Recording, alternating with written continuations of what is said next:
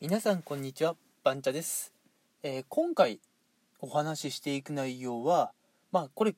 学生さんにも、まあ、会社員の方にもね当てはまる話だとは思うんですが、オンライン〇〇、例えばオンライン授業、オンラインまあ始業式、まあ学生さんはね最近に学期始まりましたから、オンライン始業式ってもんがあったでしょう。うん、それから会社員の方で言えば、まあ、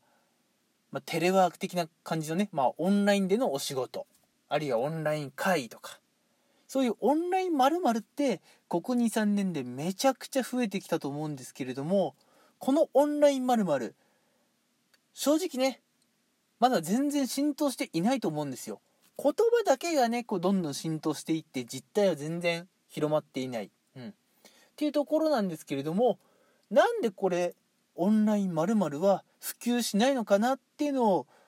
ちょっと改めてお話ししてみようかなと思いました。うん、もしね興味ある方とかね、えー、共感した方はこのまま最後まで聞いていただけると嬉しいです。うん、まああのー、結論をね先に言ってしまおうと思うんですけれども、オンライン〇〇がこれ普及していかない理由、オンライン授業、オンライン会議、こういうのが普及していかない理由っていうのは、オンラインでお仕事をしている人っていうのをねやっぱ信用できないっていうのがあるんだと思いますよ。っていうか間違いないですね。うん、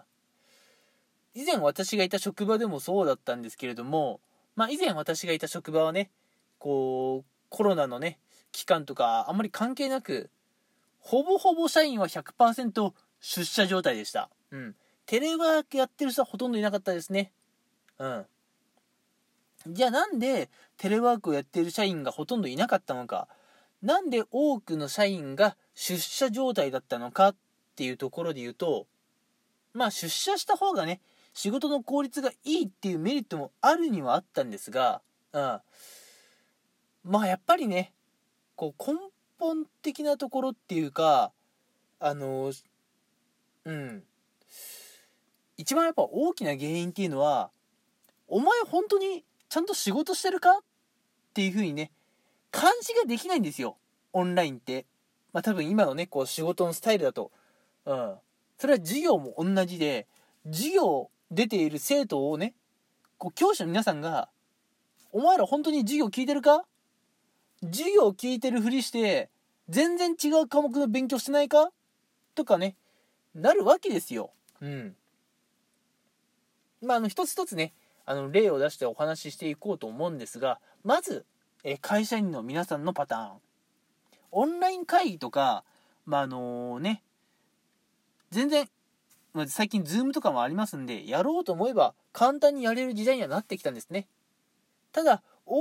人数のオンライン会議だと絶対ね に,さん 人がもうめちゃくちゃ喋って、残りの数人数十人って聞いてるふりだけなんですよ。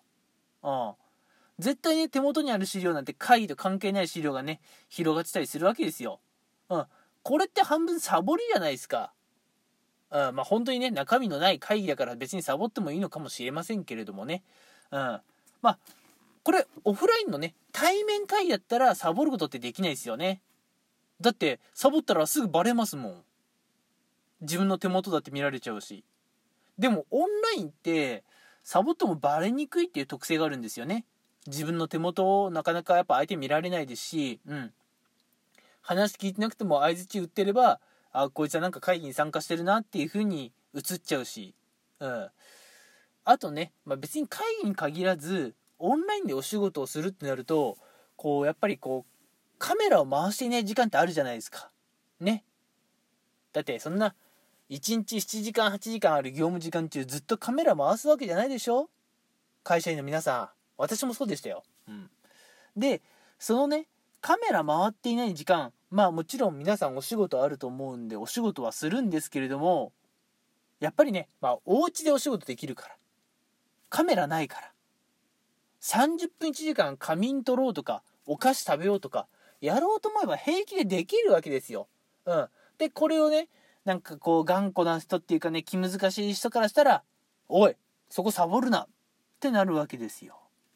勘弁してほしい話ですよね。うん、でも実際ねこうやってねお仕事サボっちゃう社員もいて、お仕事サボっちゃってこう仕事がねスケジュール通り進みませんっていうのもね、まああるにはあるんですよね、こういう残念な話が。うんなんでこういう監視体制がちゃんと整ってないから、やっぱりね会社では社員の方にはね、まあ、極力会社に来てほしいっていうのがねずっと課題として残っちゃうんですよ。これがもう会社でね、えー、オンライン会議とかテレワークとか進まない理由なんですよ。要するに社員がサボってるかどうかわからないんですよねっていう同じ話が学生さんも言えるんです。こっからね学生さんのお話になるんですけれども、例えば学生さん、うん、これまず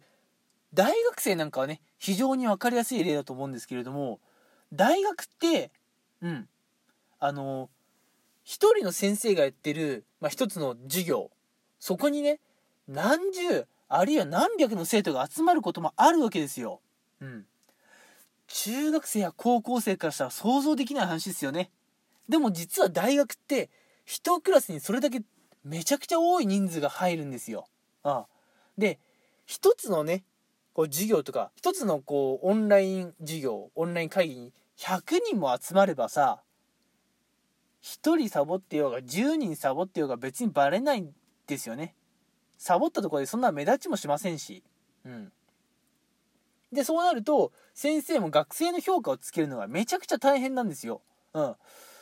あ誰々君は出席してたのかなどうなのかな、まずそっから分かんないですし、出席した上で彼はちゃんと話を聞いていたのかなどうなのかな、そこも分からないですし、うんやっぱりねこういう監視体制がちゃんと整っていないっていうことが原因で、こう学校でもねオンライン授業とかっていうのはなかなか浸透していかない。オンライン授業が浸透したとしてもそれはね間違いなく質の低い授業になってしまってるっていうのが現状だと思うんですよ。うん